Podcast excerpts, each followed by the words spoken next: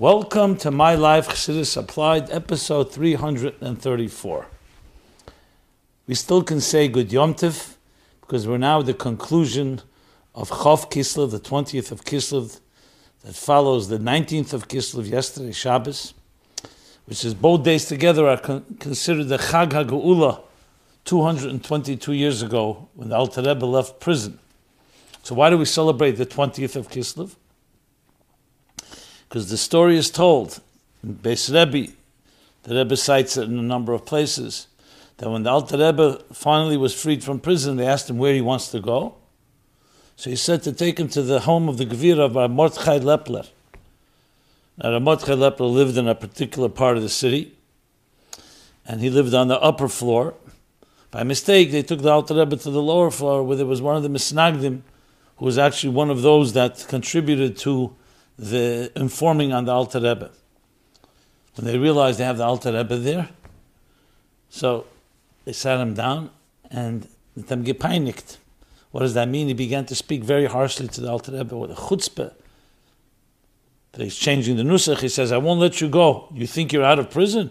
I'll show you. We won't let you go until you sign that you take back all the changes you made. Why are you making keser?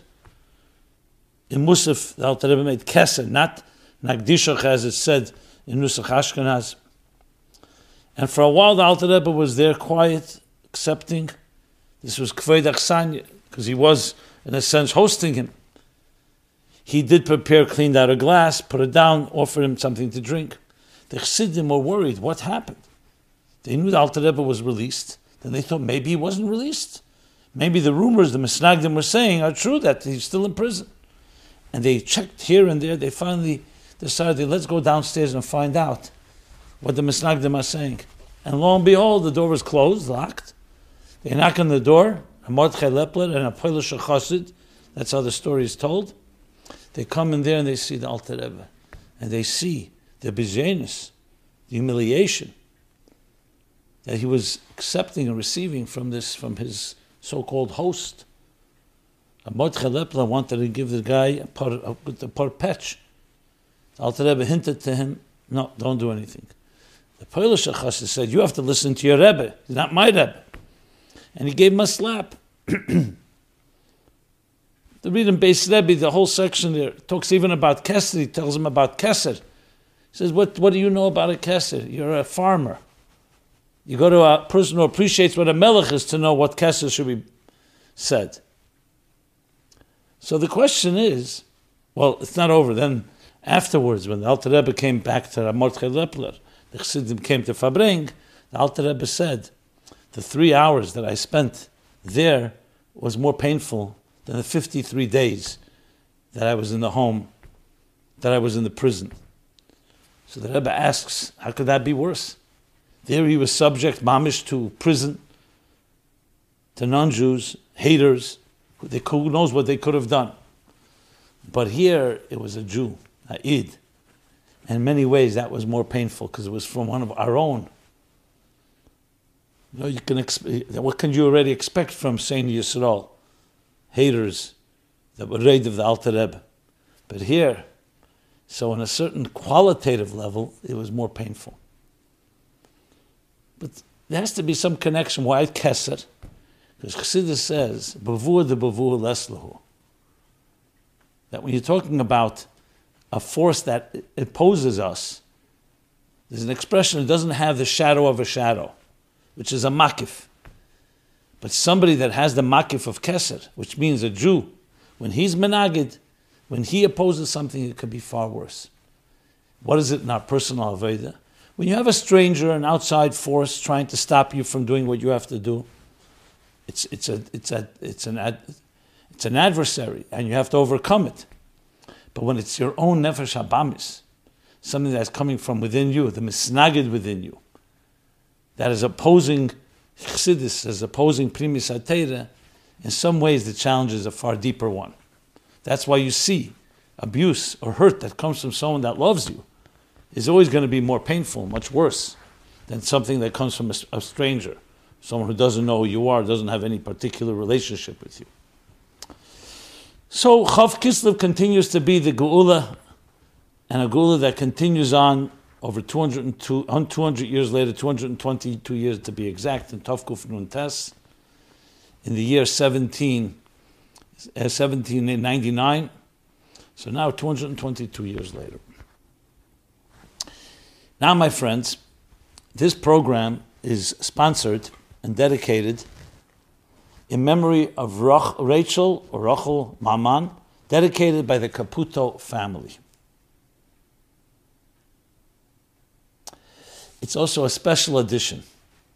This is a surprise, a special edition.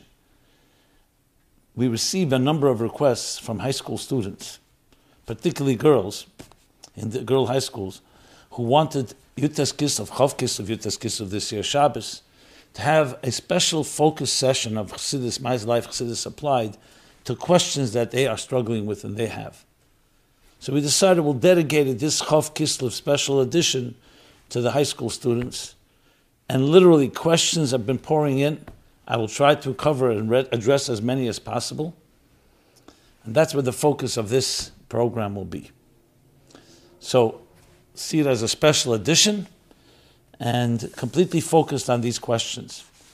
Whenever you see young people, especially, who are in their formative years, their school years, and intrigued by Chassidus and want to celebrate Yutes Kislev to the fullest, by applying Chassidus to their lives, obviously we need to respond to that. That's our future.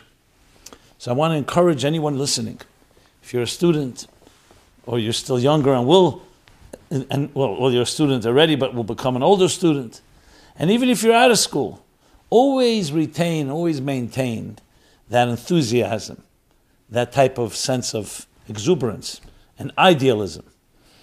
And that's why I felt really touched and motivated to address these questions. So I'm going to begin with the questions. As I said, there are quite a few. I hope I can get through as many as possible. And perhaps what we'll do is maybe continue it next week or in later times. But this is not the last time I'll do this.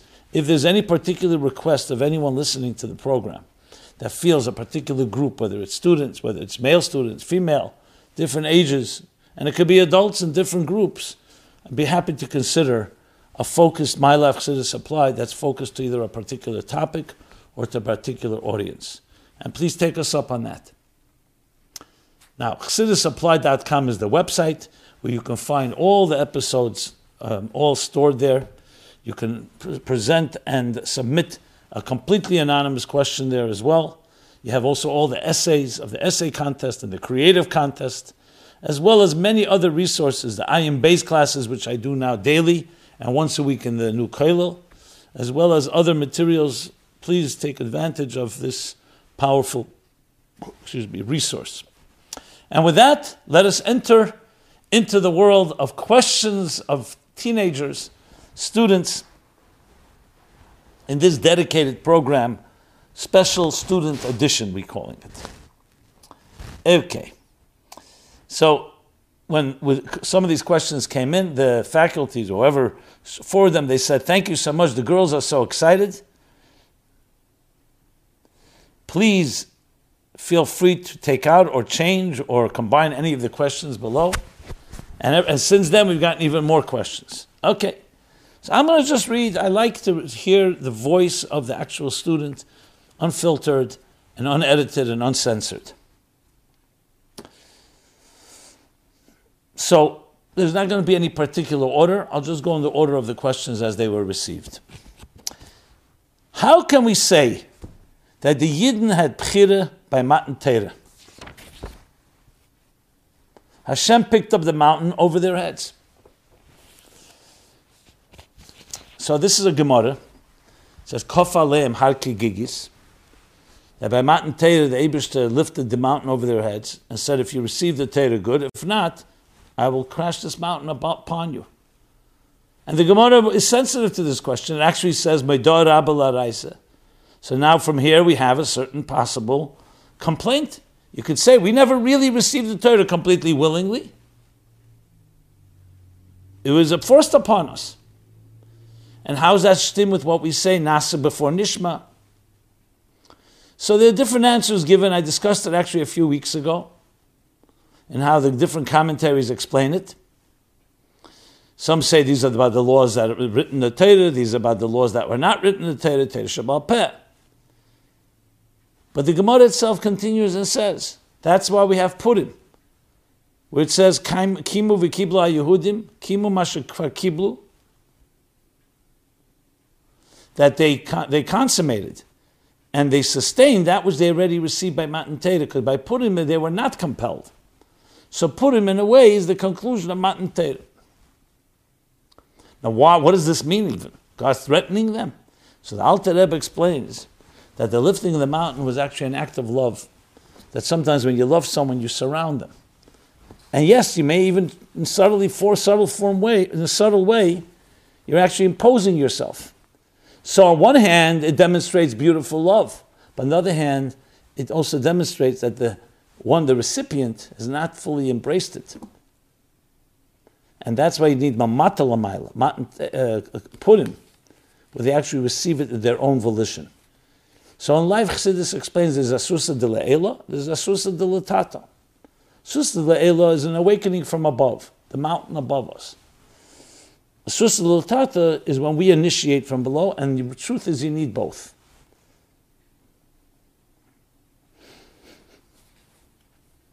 I should also add that before the mountain was lifted, the Jews had agreed to be there, and they already accepted. But the Abishta lifted just in case they would have second thoughts. Essentially, God's love pushed it through, but only to ultimately us embrace it. And you see this also in the approach in general. Matan Torah was not given in the first to the first human beings, Adam v'Chava. Twenty-six generations later, for twenty-six generations they were benefiting from Chazdei Shal HaKadosh Baruch and Izunin Mechazdei Shal HaKadosh Baruch Also Mamayl Lamata. And that's a general approach. Applying it to our time today, the Rebbe gives us, gave us and gives us keiches. But then he says, do what you can. The first Farbrengen, Yutzvah Tavshin Rao, the first official Farbrengen, the Rebbe says, don't deceive yourself in thinking, I'm going to do the job for you. Yes, I will give you strength, I will help you, I'll support you. I'll meet you halfway. But you have to do your part. And that's the Avodah that we do after Matan Torah. And you take a see, Matan Torah, 39 days later, led to one of the greatest sins, the sin of the golden calf. And one of the reasons, because they have not fully internalized it yet. That's why by each of the Aseret Adibras, it says, I'll call Dibru Dibur, Shmosa. Their souls expired of every utterance, every statement of the Ten Commandments every command, every dibur. Because they were not yet fully integrated and internalized. But the work after that is to internalize by building the Mishkan and then the generations that followed. And today the Rebbe says we have already internalized and we're ready for the full con- consummation of Matan Torah. Now just put him, the Lave, when the marriage will be finished and completed, total union and relationship between the divine and existence, between God and us. The next question. Is there anything wrong with listening to Jewish music that is not Nigunim? No, it's not Chassidish Nigunim. So I've spoken about this as well, and I'm, I'm not going to say that by every question because it's very likely I spoke about many of these topics. But I'm only saying it because I encourage you that you should look at the previous episodes because sometimes I may have elaborated a lot more than I can elaborate now. So, in truth is, the Frierdiker Rebbe already classifies songs in different categories. There's songs that the Rabbeim themselves composed. Alter Rebbe composed 10 songs, we know. Different Rabbeim composed different nigunim. They may have composed them or they may have taught them. So obviously that's the highest level because it's coming from the Rebbe himself. then there's nigunim that Chassidim composed and the Rebbe endorsed or blessed or they were their favorites. The Beinani is an example. It's composed by one of the Charatonovs. But the Frierdiker Rebbe became his song. We sang, we sang it by the Farbrengens, by the Rebbe. When you sing the Frierdiker Rebbe's Anigan. So obviously that may not be quite the level of a Rebbe's Anigan, but it's Anigan that's Eizgehalt. Then there's songs that Lav Dafka received a type of um, uh, endorsement of the Rabbeim, but Chassidim either sing it, you have songs today more contemporary Nigunim, that are using Hebrew words and they create a new song. So this obviously is a whole different category. It's human beings making an effort and doesn't necessarily have that sanction of the sanct- of, of what a Rebbe would say. This is a, a nigun that. Now, are these songs? Listen, yes, you can listen to them. They're not in the category of klipa, because they're songs written hopefully by Shemayim and sung by Shemayim. And as you go down the spectrum, or you go down the, the ladder, then there are nigunim that are uh, even even if some Jews composed it, but you can tell they're not necessarily chassidish and nigunim. You know, sometimes they take a goyish song and put Hebrew words to it. And as you go further down, there's songs that are actually could be metames nefesh, composed by or sung by people who have very different intentions than kedusha. So in every song, you have to really establish that. So I'll say to you, if you're talking about the highest level, no, just Jewish music, contemporary Jewish music is not on that level, and the singers will be the first to admit that. But to say that it doesn't have any matter, by the Rebbe, by Farbrengens, for instance, the Nagunim are sung were Nagunim or Chassidish But by Kaisha Baruch, interestingly, other songs were also sung, Jewish songs. It was a less formal situation. So the answer is, my answer would be, there's nothing wrong per se, but you should really probably talk to your mashpia, just to see where you're at and see which songs we're talking about, because I don't want to in any way be overgeneralized, just be very nuanced in this uh, subject matter.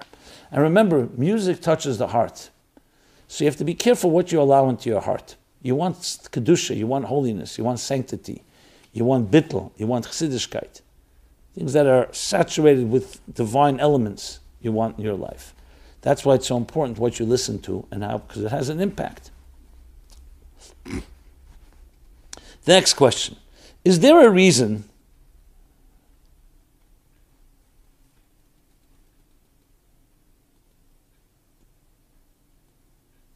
Is there a reason the Rebbe does not put so much emphasis on Rebbetzin Dvora Leah's story? It seems that Chassidim feel very emotional about it, and I was wondering if there is an explanation as to why, for example, the Rebbe does not say a sikh every year about it.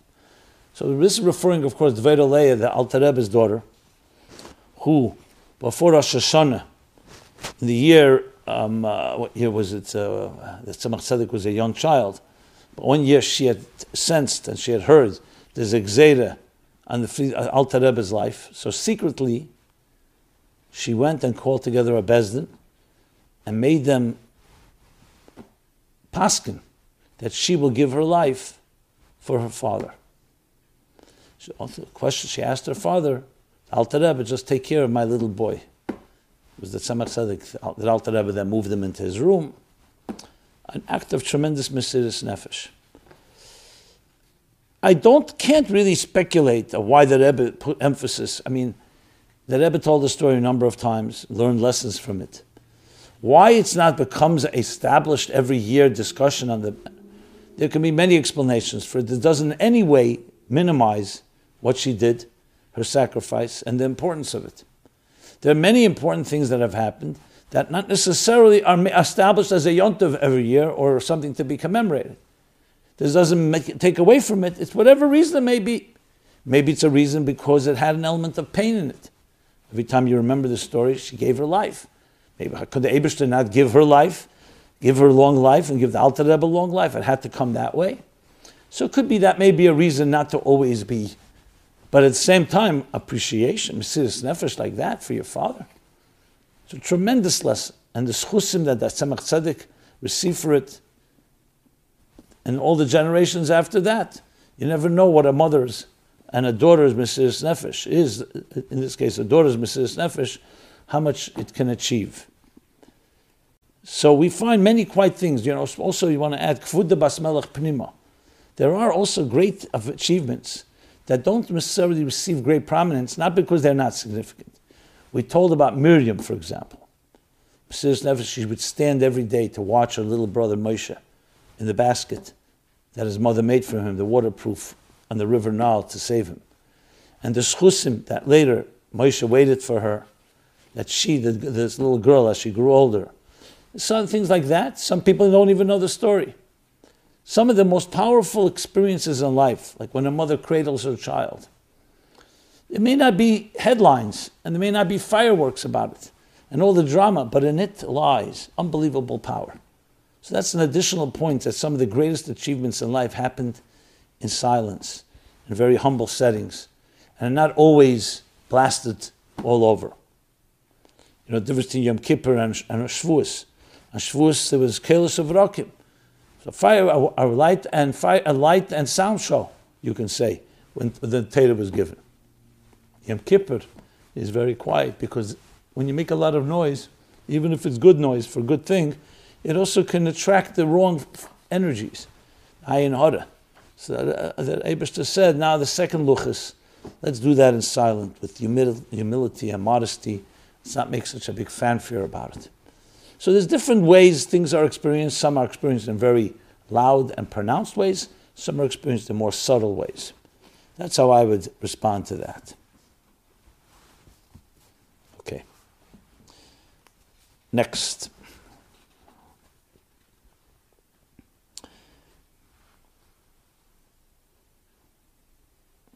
What's the regard? What's the regard that we, as Der Hashvi Chassidim, we as the seventh generation Chassidim, meaning the Rebbe, the seventh generation from the Alter Rebbe, who never knew any other Rabbeim, should be having with the Chassidus of the six previous Rabbeim? With what regard, what yachas, what relationship should we of the seventh generation have with the six, with the Chassidus of the six previous Rabbeim? Besides for the Heiros, the Rebbe clearly gave chitas, learning Chumash Tilim Tanya, Tanya, Likutei Teira, Teira Er, etc. Shouldn't we be only mainly learning our generation's Chassidus? But then what about the rest of Chassidus? Okay. Well, it's equivalent of asking the question that in the time of uh, the Amoraim, who developed the Gemara, since that's their time, so they should be learning only Gemara, not Mishnah, and not the Torah that precedes the Mishnah, including Torah Shebiksav. Obviously, that's a ridiculous question, because Torah is one large body that accumulates.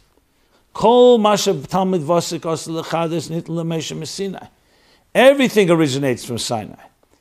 But as it's explained in Sfarim, but there it could be more like klolim, general principles, and the details as they unfold and are unpacked over the generations may be still in a concentrated form. This is the process of all knowledge. First, you have a kernel, a seed of an idea, and then you develop it. But the development is based on those ideas. So, as much as this is the Deir Shvi, as the Rebbe says, Deir Shvi from what? Seven means there has to be six before, and is built upon those six. So we don't say Moshe Rabbeinu was the seventh generation from Avram. So yes, he brought the Shekhinah down below. Tremendous. But it was only possible because there were six before him who did their job. So you have to think of it in a cumulative process. We're all part of one larger team. And each generation has its particular role. Or think of a marathon, a relay marathon, a relay race. So there's many people running, and the first one passes the baton to the next generation and the next generation passes the baton to the next. And that's the flow of history. A Mesera, Ish Ish, links in a chain. And we are cumulative, we ride on, and we build upon that which came before us. So to learn Chassidus of the Rebbe himself, yes, Mitzvah Kashas, there's a certain element, but the Chassidus of the Rebbe himself is based on the Chassidus of the Frierdiker Rebbe and the Rebbe Rashab, the Rebbe Maharash, and the Tzemach Tzedek, and the Mittler Rebbe and Alter Rebbe. And the Alter Rebbe is built on Magid and the Baal Shem. And everything is built on each one generation before, straight to Moshe Rabbeinu. So Chassidus is one large unit. There's no, they're not competing, God forbid, and they're not fragmented pieces. They're all accumulative. The Rebbe's Maimorim follow the Maimorim that came before him. So if we want to really appreciate the Rebbe and the Rebbe's Maimorim and teachings, we need to also study that which became before upon what the Rebbe built upon. And then you could even appreciate the Chiddush of the Rebbe's Maimorim or, or uh, Chassidus and the Rebbe's the talks and ideas. Because you see oh, what was said till now, and then you see the Chiddush that the Rebbe adds to it. And when Mashiach comes, it will be an accumulation of all these generations as they built one upon the other until the Makkah Patish, which is the final step that brings it to, down to fruition Like the Rebbe said, Dereshvi to bring the Shachanti B'Seicham, not just from the sixth heaven to the, not just from the fifth to the sixth, but from all the way down to earth. Okay.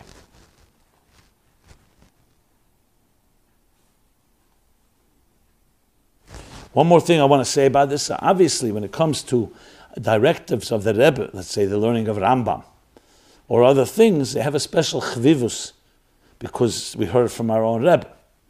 But no way does it minimize that which was said by the Frierdiker Rebbe Tzechitas or the other Takonis. Again, it's built upon, but there is a chvivus. There's certain things that the Rebbe, we ourselves heard from the Rebbe. The Rebbe is part of the unique shlichus of our time. So the Rebbe explains in some places regarding the issue that when you learn the Maimorim, let's say, of Pesach, it talks about Pesach being the highest level. You learn the Maimorim of Shavuos, Shavuos is the highest level. You learn the Maimorim of Sukkot, Sukkot is the highest level. So the Rebbe brings from the Arizal, that every person has their mitzvah, which is the shar, the gate through which all other mitzvahs flow. The thing that they primary focus on. That doesn't mean they don't have the others, but there's a primary. So we can say there's a special chvivis yisera when we heard something from the Rebbe that all the Tharabim, all the Chassidus, all the teachings before, so channel through that which the Rebbe taught us. One more additional point I wanted to add. Okay. Should I be nervous when something comes too easy? Because if, if it says you guide to Matzosi, time it.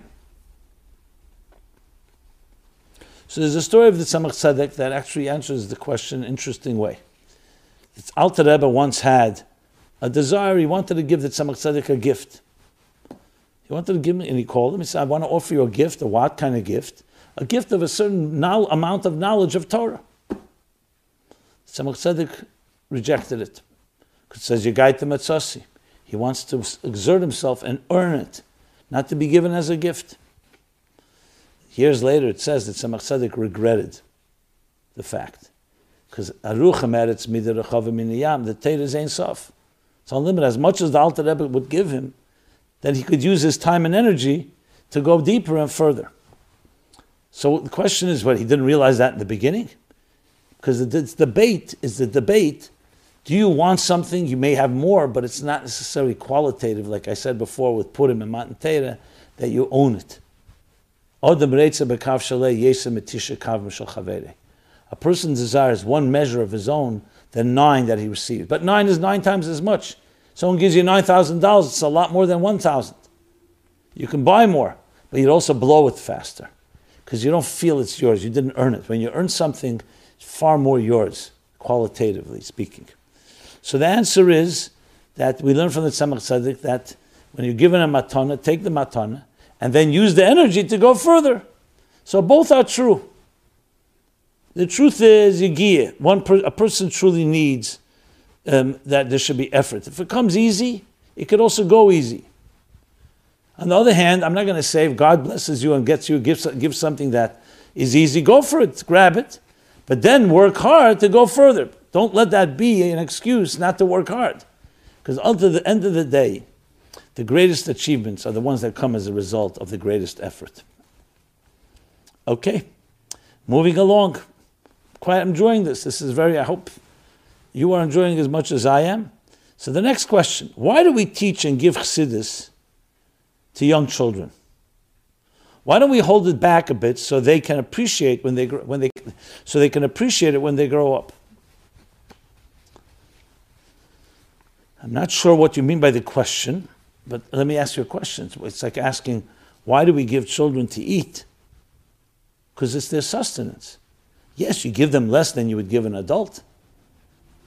But why not? Why deprive them of something that's so special? We teach a child not the whole Torah, Torah Tzivah no We make it sweet. We make it pleasant. So the child should learn to appreciate it. But all of chinuch is that way. So obviously, chanech you have to tailor it to each child, to each boy, to each girl, and what they relevant to them. You don't teach a child the way you would teach an adult. But why would one not teach something so beautiful? I would say Chassidus is the most important thing to teach our children. Obviously, we're not talking about the deepest ideas. We're talking about the basics of what is a neshama, what is love, how do we look at another person, how do we look at another Jew, to always stay away from machlekas, to look for achdus. These are the principles you want to teach children. You just have to find the language. Can you sit and learn with them Ayin Beis or Samach or deeper ideas, or even Tanya?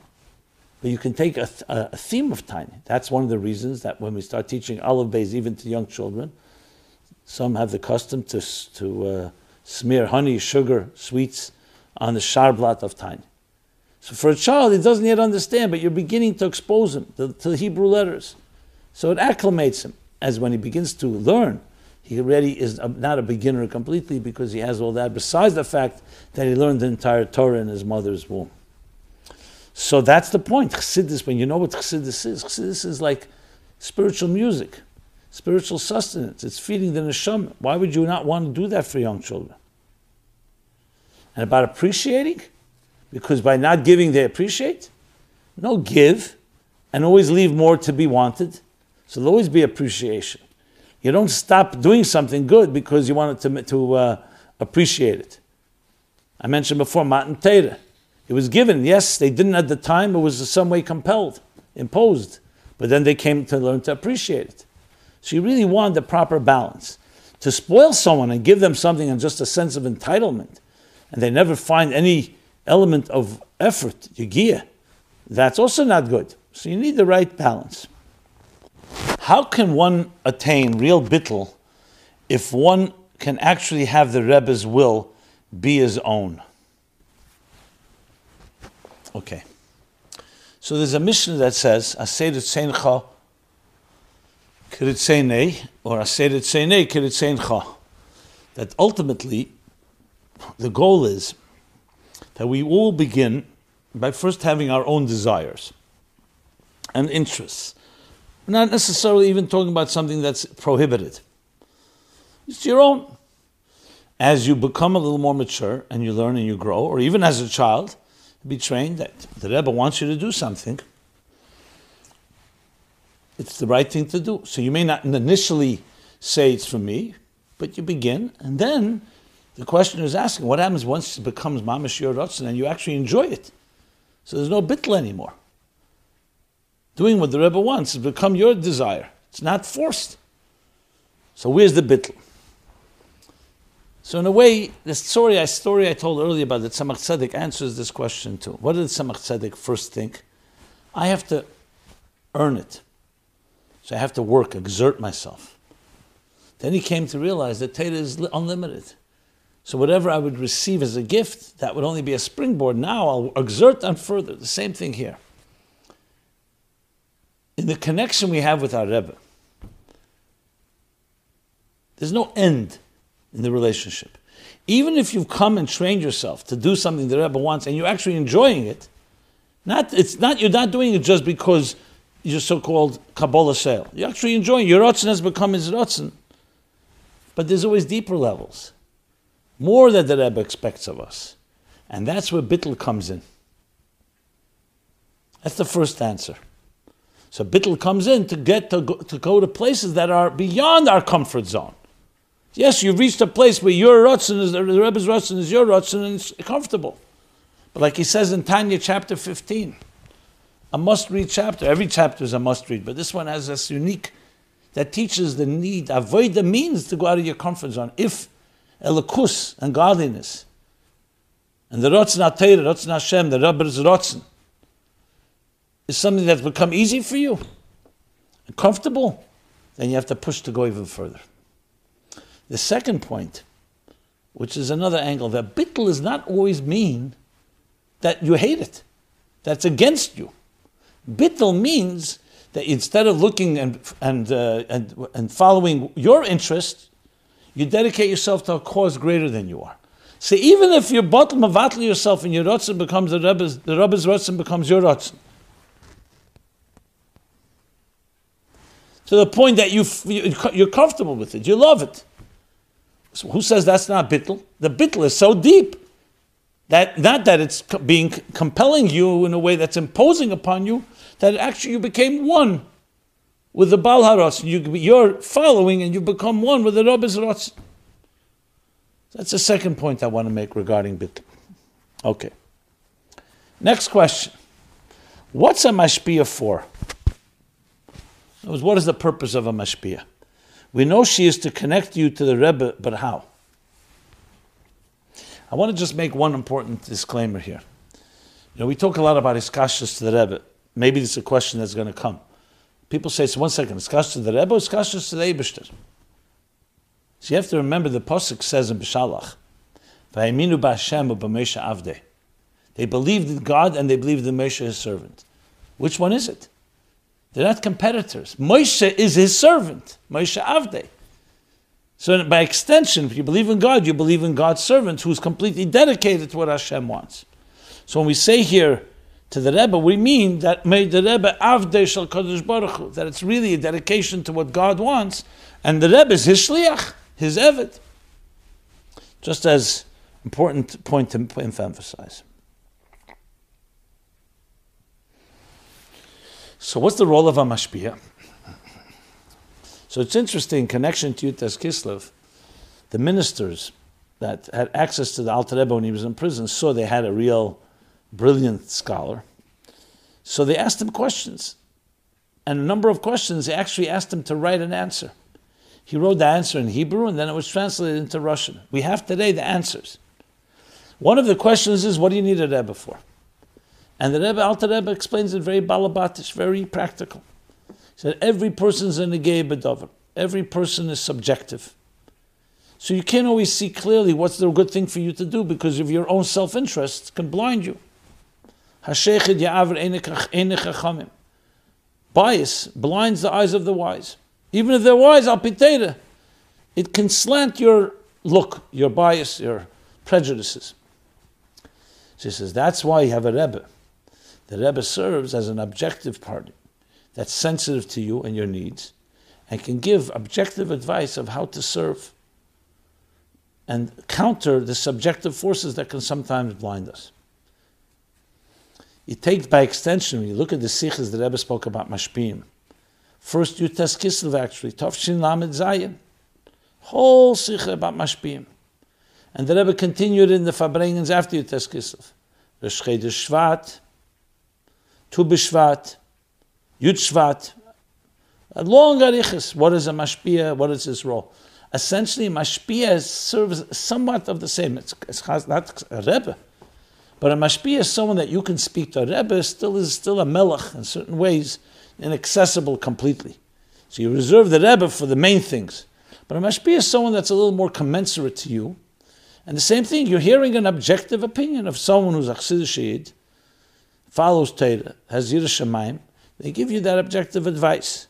So your question, we know that to connect you to the Rebbe, but how? Because they allow you to get beyond your own interest and connect to what the Rebbe wants us to be, in aligning ourselves to what Hashem wants us to be. That's what a good mashpia will do. Will take away, will help you uh, neutralize your subjective interest that can blind you. I want to sleep a little more. I want to do this. I have all kinds of different temptations. That's the role of a true mashpia. Next question. What is Torah's perspective on therapy? If Torah has all the answers, if Torah has all the answers on how to live a healthy life, why the need? Then why the need for therapy? And if Torah does and if Torah does have the answers, why does it not feel applicable? If it isn't, then what's our approach to this all? Excellent questions. It's actually one of the first things I addressed when we began my life seven years ago. Was precisely this: What's the Torah's view on therapy? If you have Torah, what do you need therapy? You know, where does the Torah end? Like, for example, comes to clinical or medical situations, we know the Torah says Mekan shenita reshus l'rapis. Yirafela, in the Pasuk and Mishpatim. From here we learn that a doctor was given permission. In other words, you don't look to Tata for heart surgery, God forbid, or to uh, check out your eyes, or your ears, or other different medical areas. The Torah itself sanctioned and said Hashem blessed the human race and earth with healing properties and gave permission to be used, that to be used. But when it comes to matters that are more chokhmas hanefesh, like we're discussing here, It's a very legitimate question. What is the Torah's view on it? So there's clearly gray areas where a Rav or a Mashpia may not be able to help because you need someone who has a little more training. But even the areas that perhaps you could find a good Mashpia, is it due to the fact that we just don't have them available? Or we don't know who they are, so therefore we have no choice, we go to therapy? Or, even if we did have them available, sometimes you need the therapy. It's case by case, and I find, once you uh, evaluate and assess a person's situation, you could say maybe it'd be worthwhile having a conversation with a professional in whatever area you're struggling with, whether it's OCD, whether it's depression, whether it's just in general feelings of emptiness. So the answer is the Torah's perspective, if as long as it's a base, Torah-based therapy. It doesn't necessarily mean that the therapist is a Torah is, is a, a God-fearing Jew, but it means that it's, it's consistent with Torah values. The Rebbe, for example, Viktor Frankl, the Rebbe felt much consistent with the Torah approach. Man search for meaning purpose. Freudian psychology was not seen that way. So basically, the Torah's view is like case by case. Find a good mashpia, find a rov that can help and tell you, you know what, I think in this area is worth go watch, go to a professional. Sometimes it's only to rule out certain possibilities. So you want to make sure that a professional rules out and say this is no, this isn't a, a mental issue or an emotional issue or, or uh, this is something that with therapy or with the proper behavior, you could work it through. Okay. As far as the Torah itself, so there's some areas that Torah teaches us, well, some. All the Torah does is teach us Melashon Hera methodology. It teaches us an approach to life. Some places it's very obvious, the lessons. Some places not always so obvious.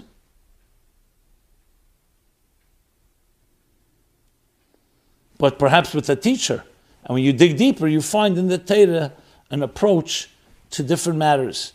And some of it is far ahead of its time. Okay.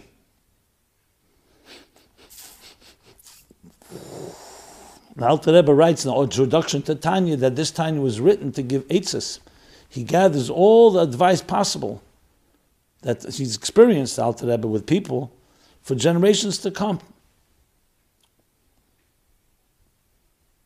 So you see, Tanya is actually a sefer that takes Torah and applies it to the matters of the nefesh, the battle between divine and animal soul, the different levels of tzaddik bein and the power of aveda, as opposed to doing things automatically, and the list goes on and on.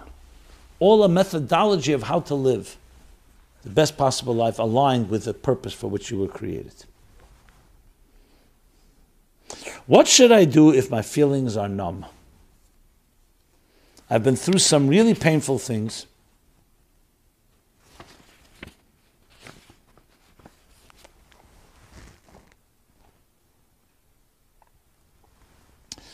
I've been through some really painful things in the past few years.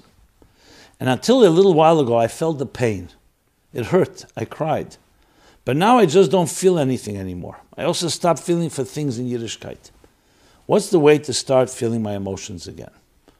Okay. Well, generally speaking, a natural, healthy person allows their emotions to be expressed. Think of a newborn child. Newborn child is not conscious that it's crying. If it's in pain, if it needs to be fed, food or drink, if it needs different comforts, it lets itself know. It doesn't hesitate. It's not diplomatic. It cries, the child. So the mere fact that we feel is healthy. Why would someone not feel? Is because something's stopping you from feeling. If you feel criticized, every time you express, you cry, or express your feelings, you feel criticized, after a while a child will stop crying and become numb. Some numbness is a sign of death. Death is the ultimate epitome of numbness. But numbness is especially emotional numbness. It's like protecting yourself. Now I know most people won't admit that, but that's where numbness is. So the question is, how do you ignite the flame again? So of course, there's a few aspects to this.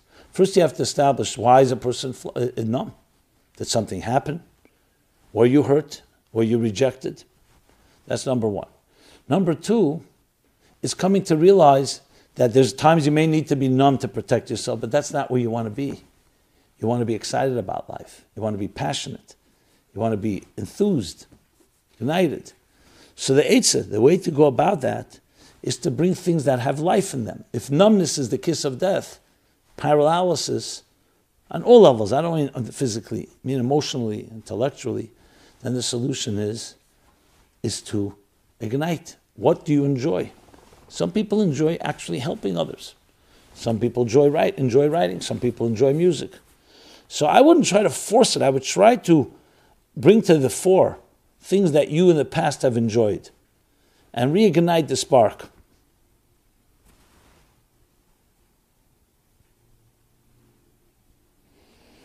So you don't want to remain numb in your life. Because remember, numb means maybe nothing is coming in, but also nothing's going out It means a life of no relationship, no vulnerability. And true healthy love has all that. But I would definitely recommend you speak to someone because I'm speaking in general terms, different numbness for different reasons, getting to the bottom of it. Sometimes you can't always get to the bottom of it. But understanding the dynamics is the key to the whole thing, so it's important to find someone to speak to. What is the practical way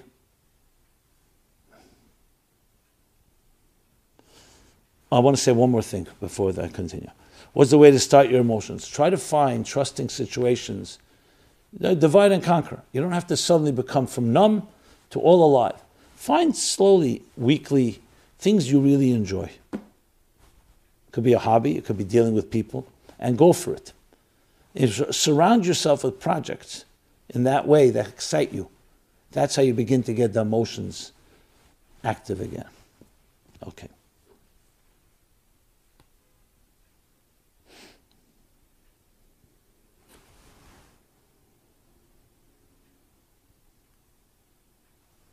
What is a practical way to think of and deal with having depression and anxiety disorder? Okay. For the first and most important thing in any given situation, especially what you're describing, is awareness and facing and confronting the issue. The last thing you want to do is push it under the carpet. Because then, like an infection, you ignore it, it begins to fester and spread to the point it becomes very difficult, like a fire, to contain. So the first most important thing is the very question itself, opening up the discussion. The second thing is to find someone competent that you can talk to. Doesn't have to even be formal in the beginning. Someone you can just talk openly with. This may take a few times till you're comfortable, and just share your life. Let the person ask questions. You can't imagine what that fresh air can do. It shakes things up. The human psyche is a very fragile thing. So to actually feel, you need to be able to be able to. So, a very, so you need to go and find someone that you can talk to.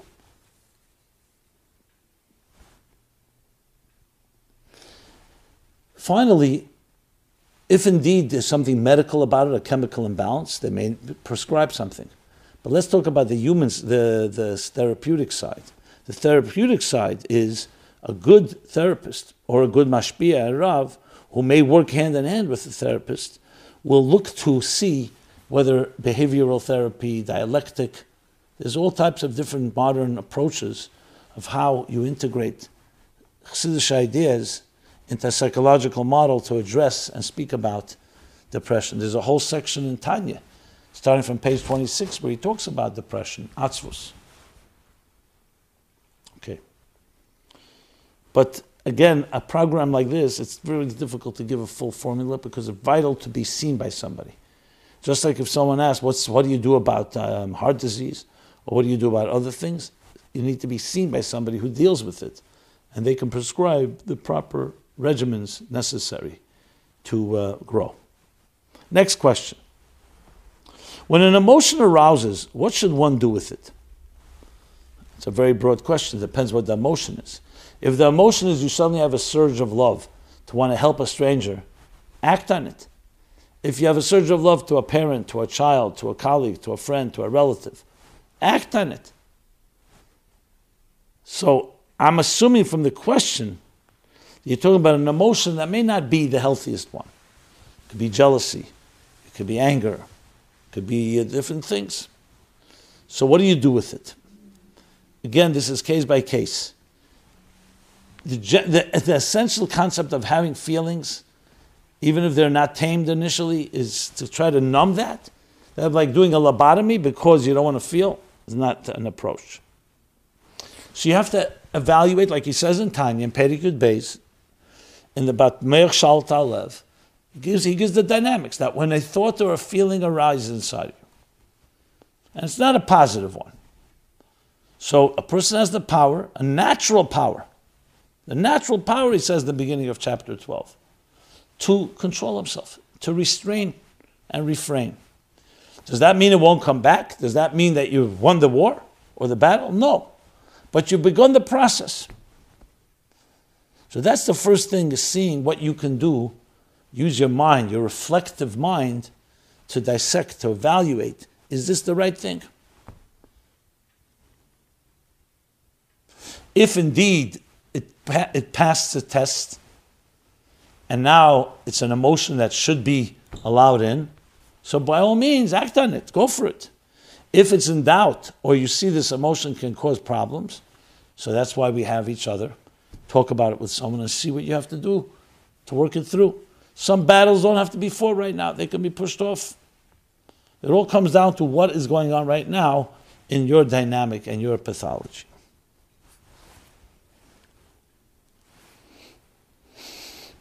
Next. How can I use my capabilities?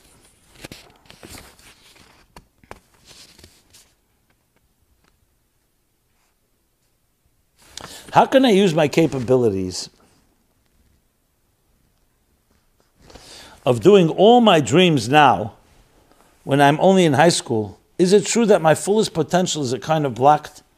It's kind of blocked by my position as a student. Okay. So basically, you have idealism and dreams and aspirations, but you're still in high school, which has expectations and limitations as a student.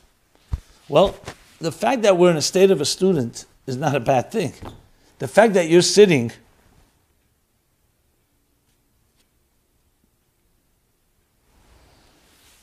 you're sitting in, with humility and the type of accepting what your teacher is saying.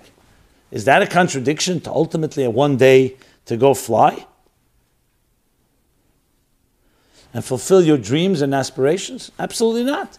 As a matter of fact, you said you could, you could say that you're building security within in order to be able to spread your wings.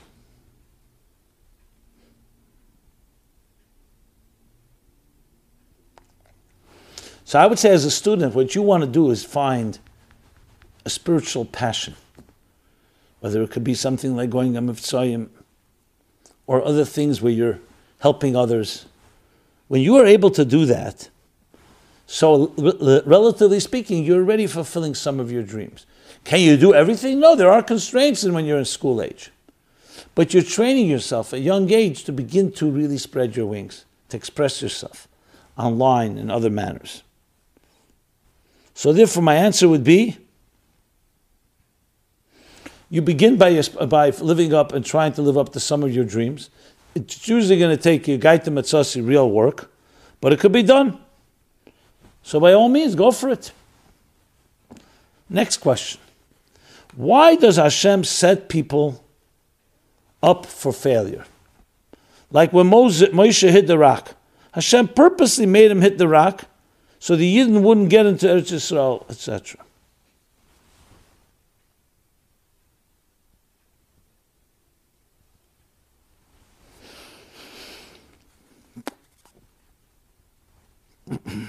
okay, well, I'm just thinking through how to answer this question. I would not say Hashem sets people up for failure. Hashem sets people up with challenges. The whole purpose of the neshama coming down to this world, you could say, is a setup for failure. Who's not? Who's going to fully succeed?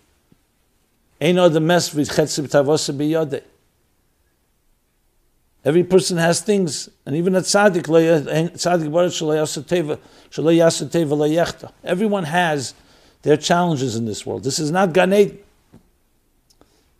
At the same time, we're given all the strengths to deal with our challenges. And that's where life becomes p- purposeful. So it may not be as pleasant.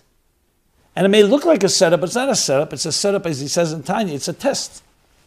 It's like somebody who's pushing you. When you're being trained, let's say, in a boot camp, in the military, there's resistance pushing you to your limits because you want to bring the best out of someone. If there's no challenge like that, there's no competition, I'm talking about healthy forms, you don't bring the best. So I would say bringing the best out of a person is going to always have the element of fear of failure. Things may not be working exactly as I expected.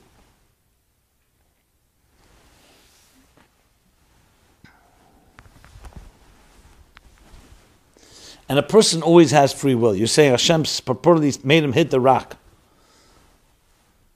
Yes, he creates situations where it makes it easy to not listen and to do whatever you want, but there's still always free will. I would not take that away, even though the question is not about that. So Hashem sets up by sending the neshama in this world. He's setting us up for failure. But we know that does, does not mean there is failure. It means it's up to us to counter those forces and build our lives in the most powerful and beautiful way.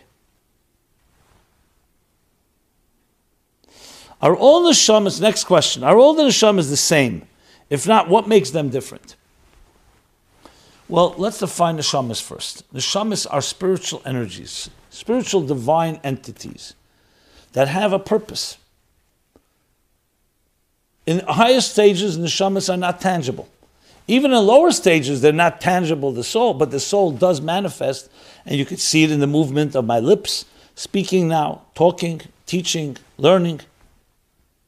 So, is a person's, in that sense,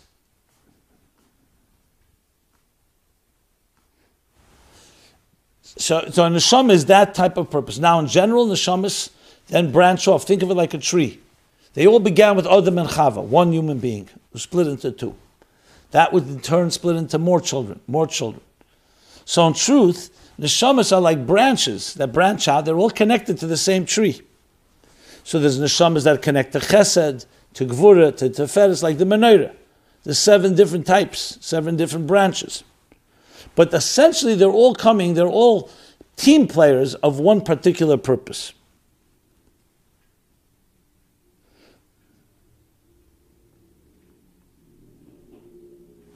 So the answer is, on one hand, they're all the same. Like, look at human beings. We're one human race.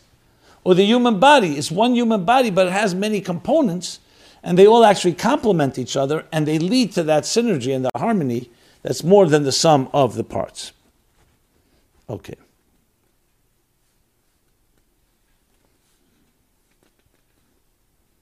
So what makes them different?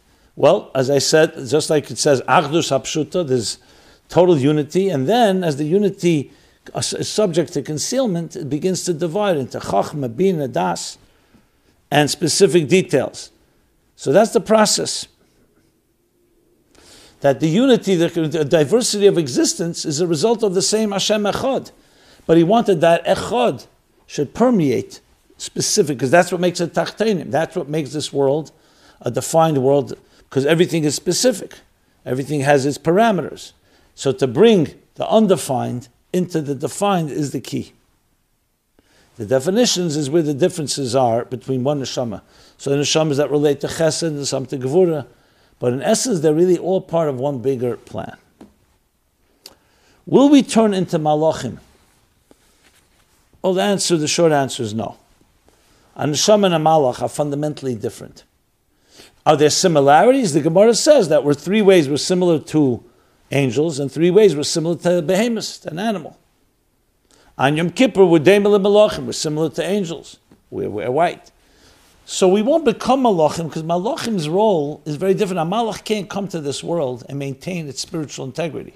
We see what happened to the Nephilim. So a Malach remains mostly in its own environment, spiritual environment, and there can thrive. A Neshama has the capacity to come to this world and transform it. For there you need some more what Chassidus calls atzmizdike, essential strengths. So the neshama has a part of the way it's rooted on top, they're all one. Then it breaks down, branches down, just like from one father and mother will branch many different family scions and different branches in different directions, all connected to that one original Adam and Chava. Okay. Will the world ever end? Well, the Gemara says in Sanhedrin, Rosh Hashanah, six, God created the world six millennia. Each one has its role. And the seventh millennia says, Chat Charuf, means 1,000, one millennia will be destroyed. Existence. Another opinion says, Tre Charuf, be 2,000. The year, the seventh, the 7,000th, the year, Elif Ashvi, the seventh, seventh millennia, and the eighth millennia. What's Charuv? That's a big question. I spoke about this as well several months ago. Everything will be destroyed. But destroyed means what? Explains Chassidus, destroyed means that with the life and the world as we knew it, there'll be a Shamayim Achadoshim Ve'eretz Chadosha. A new heaven and a new earth. What new means? It'll be now developed and transformed into a completely different experience than we have today. Today we know the material world, with its challenges and temptations, needs to be sublimated, refined, and make a dira betachtenim. But then there comes higher levels where that which was existent before, compared to the higher, would be called eliminated. It's essentially like Vayechulu, it's been sublimated to a higher level. That's the general explanation. So technically, the world will end because the world is a physical world, doesn't have power to be eternally here. The only reason it has such power is because God gave it that power. That's the way Chassidus explains this. There's more to say on the topic, but I'll leave it at that. If one someone wants to follow up, I shared how to follow up at chassidusapplied.com. Do tzaddikim start out perfect? If not, how would someone know if they're a tzaddik? Very good question. Would the tzaddik start out perfect? Well, I mentioned before, Ein tzaddik ba'aretz asher al teva yechta. There's no tzaddik on earth that did well and did not sin in some way. Could be very subtle, chet meloshach sudden. Like even Moshe is hitting the rock. You think hitting a rock and speaking to a rock is not the same miracle? So Moshe tried to speak to the rock, and he didn't see water come out. He thought, maybe I misheard. And what do I have to do? Is hit the rock like I did last time. It's a subtle thing. For Moshe, that was already considered a sin. Chet meloshen. So on one hand, tzaddikim have a different track. Are they as perfect as they are? They also need Avodah. They also need to study. Not everything is downloaded in them and automatic, as we spoke earlier. But they have natural skills, and they're more naturally wired to fulfill and realize the divine than other neshamas. So with their work, they can achieve great heights.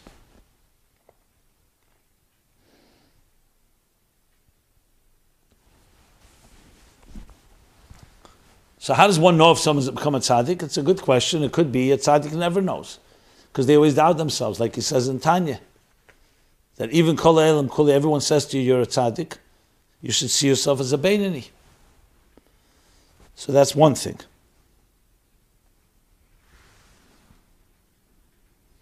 Second thing, it's just the, the awareness that even though you may have a deeper connection, that just makes you greater more bittul, like he says in Katonti, the second the Geras HaKedesh Beis, the letter that Alter Rebbe wrote when he came out of prison on Yud Tes Kislev, he wrote, I was humbled by all the chasadim you did for me because I didn't feel I deserved it.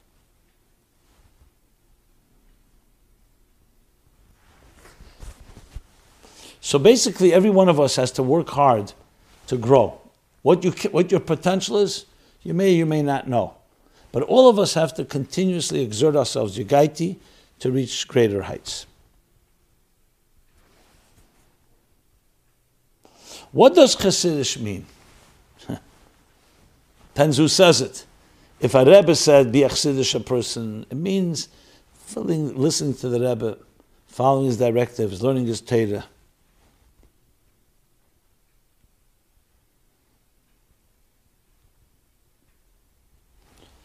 If you're talking about just a cultural word, the person's chassidish, fachnokt, or something like that, I don't even know if we have to give that question credence. It's like asking, you know, an arbitrary question. What we'd like to say, chassidish would be a, a, a deep bittul. It's not about me. I recognize a higher cause, and I'm completely committed to it. That's how I would translate the word bittul. I use it a lot in my book, Toward a Meaningful Life. The idea that we say Chassidus is, Chassidus is more than just going sadim to do things that are beyond the letter of the law. Because when you have that bittul, then you go beyond, it pushes you further. That's one of the ways I would define it. How do you deal with bad influences? Oh, okay. How do you deal with bad influence? Not an easy question to answer. Influences can be friends, it can be online, it can be different factors. If you indeed feel that you have bad influences, then do something about it. Maybe f- introduce a new friend online or some other way that, that, it's, that is, follows the guidelines, the COVID guidelines. Do things different. Don't be afraid of a new future. Many people feel that they're forever trapped in their own bodies and whatever that happened yesterday is going to happen again. What we're talking about here is also maintenance. To maintain this is much harder than to do it. I'm sure everybody can learn to turn on something for a moment, get inspired, but to maintain it. So it's really starting a new leaf and saying bad influence doesn't always mean a bad person. It just means influences, for example, people who are lazy, not driven, you want to be around people who are constantly and dynamic and very passionate and alive. That's the best way to deal with bad influences, bringing goodness into your life. Next question. If time is a creation down here, and there's no concept of time above, why do we say a neshama is busy for 30 days after it's nifter? Okay, very good question. There's also about before it comes to this earth. The neshama also goes through stages. There's a whole Gemara about it.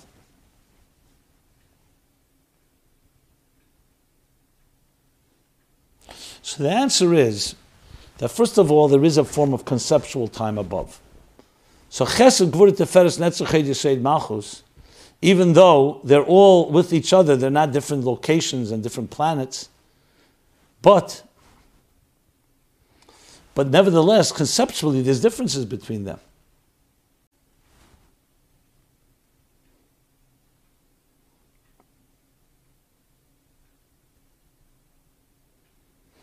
There's a difference between Sunday and Monday in time.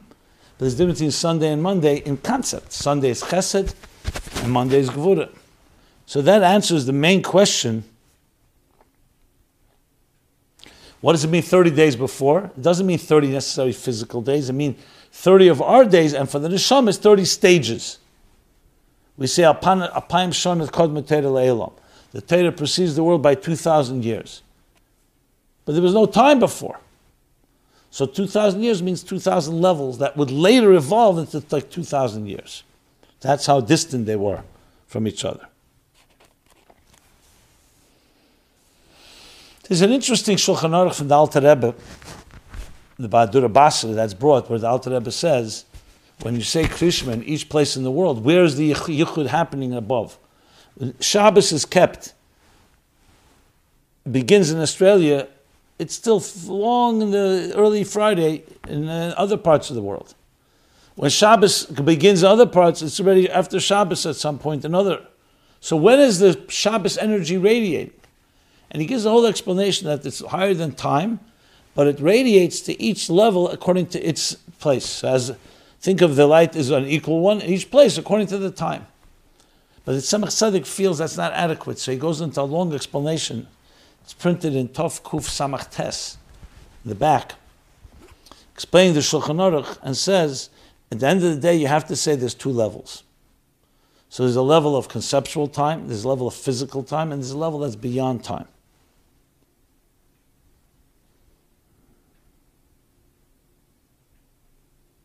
Okay. Let me see how much money more. Okay, there's a few more. Well, I'll try to finish this batch at least. When the Sforno talks about Moshe hitting the rock, he brings in three types of miracles. The first one is tzaddikim davening. Why does it mention specifically tzaddikim? Can't all Yidden daven? And if it's specifically for tzaddikim, why are we all encouraged to daven when someone is unwell?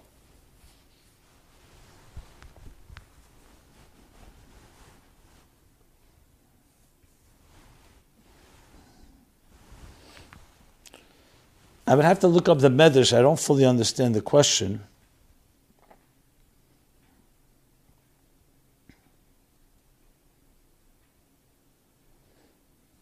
In the rock. Okay.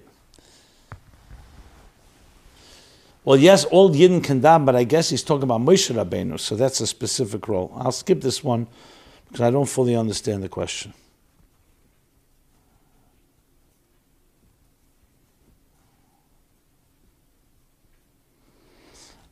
Um, I like learning geography and work and world history, but it's not really chochmas umas. So am I, am I allowed to learn it? Generally speaking, geography and right, is not included in chochmas chesenis, which would be things like philosophy. Some even say certain types of psychology. So geography and world history is not quite like that level. So yes, you can't consider it chochmas, uh, learning chochmas chesenis like he says in chapter 7 8 in Tanya. What does it mean, Hesach Hadas, in relation to validating your emotions? Hmm, okay. Hesach Hadas is the approach taken when someone insults you or hurts you. The best would be if you could just get beyond it. That it not only shouldn't define you, it shouldn't be something that this should be bothering you. But that needs work. The usual knee jerk reaction is a person, something this, you start getting consumed with revenge. I want to know what that person is doing. Because it's affected. You, you were vulnerable with that person, you're fragile. So it's perfectly natural that there will be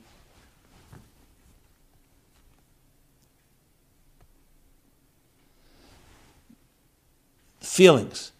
And yet, because we have Moyach Shal Talev, the point is not to empty yourself of feelings, but it's to distract yourself and think about something else. Read something, learn something, get engaged, stimulated. So that will automatically weaken the hold of the fear of letting your emotions be expressed. What does it mean in Chadas relation to validating your emotions? So I think you need both. You need to validate someone's emotions. Someone has been hurt. Someone, someone is, is, is uh, shrinking in fear or retreating. You have to validate their emotion. And then you have to help them push it aside so it doesn't control their lives. So Chadas really means to focus on something else when you're in the throes of focusing on whatever that matter is that's not necessarily healthy to focus on. And finally, we'll do one more. The Rebbe says that we have finished our Avodah and we're ready to greet Mashiach. But the Rebbe also says that we have, haven't done enough and we need to do even more. Which one is it? So, the explanation I always give for this question, they're both true. The Rebbe has in a letter, he says there's stages of Mashiach's coming. What does that mean, stages? The first stage is the work that we do in this world, is the battle between good and evil, between right and wrong. Then there'll be a point too, which the Rebbe calls Yemesa Mashiach, which can stretch a long time, where we see the battle is over, but we still see both forces. And because we're used to fighting, we still think the war is on.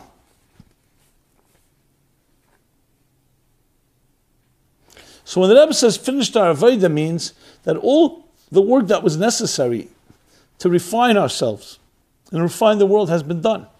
But now we need to open our eyes to recognize it and to internalize it.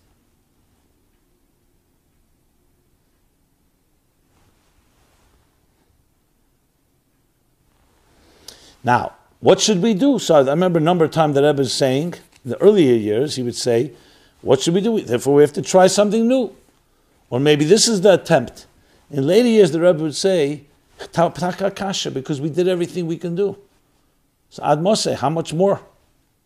Now, once we're here, we have to say God's mysterious ways, that He still wants us to be here.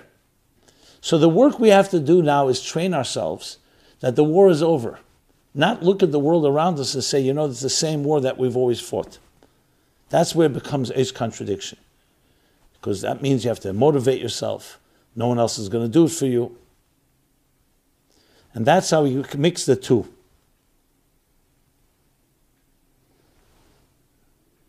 So we have to do one little thing to greet Mashiach. Like the Rambam says, one act, one, th- one word, good word, one th- good thought can tip the scales and bring personal and global redemption. So we have to focus on what is it that we can do now to help precipitate that. Okay, my. With that, we conclude this special edition. I hope I did justice to these questions, and obviously, I can only answer limited time certain points. But if there's any follow-up questions or anything else, please don't hesitate to write. Either meaningful, I'm sorry, either at chassidusapplied.com, the forum, or you could just send an email or share it with your teachers and they'll pass it on. It's been a true honor. My goal, I hope, is not is that you become leaders in your right and own right. So wherever you go, whoever you travel, wherever you'll meet, and whoever you will ultimately connect with and marry, by actualizing ourselves, by using chassidus to help us develop our skills, we will transform the world. Everyone have a good. Well, we should take the Yom Tif of the Yud Tes Kislev and Rosh and Chov Kislev, Rosh Hashanah of Chassidus, and now extend that Rosh Hashanah into the entire year until we're zeichet to Yefutza Menesecha Chutza, which will bring the Geula Hamitis Vashlema. Thank you so much. We're here every Sunday, 8 to 9 p.m. This special edition, this uh, of uh, Yud Tes Kis of Chav Kislev Tof Shin Pei Aleph, special edition for the high school students. Everyone be well. Thank you so much. This program is brought to you by My Life, Chassidus Applied. Please help us continue our programs. Make even a small contribution at chassidusapplied.com slash donate.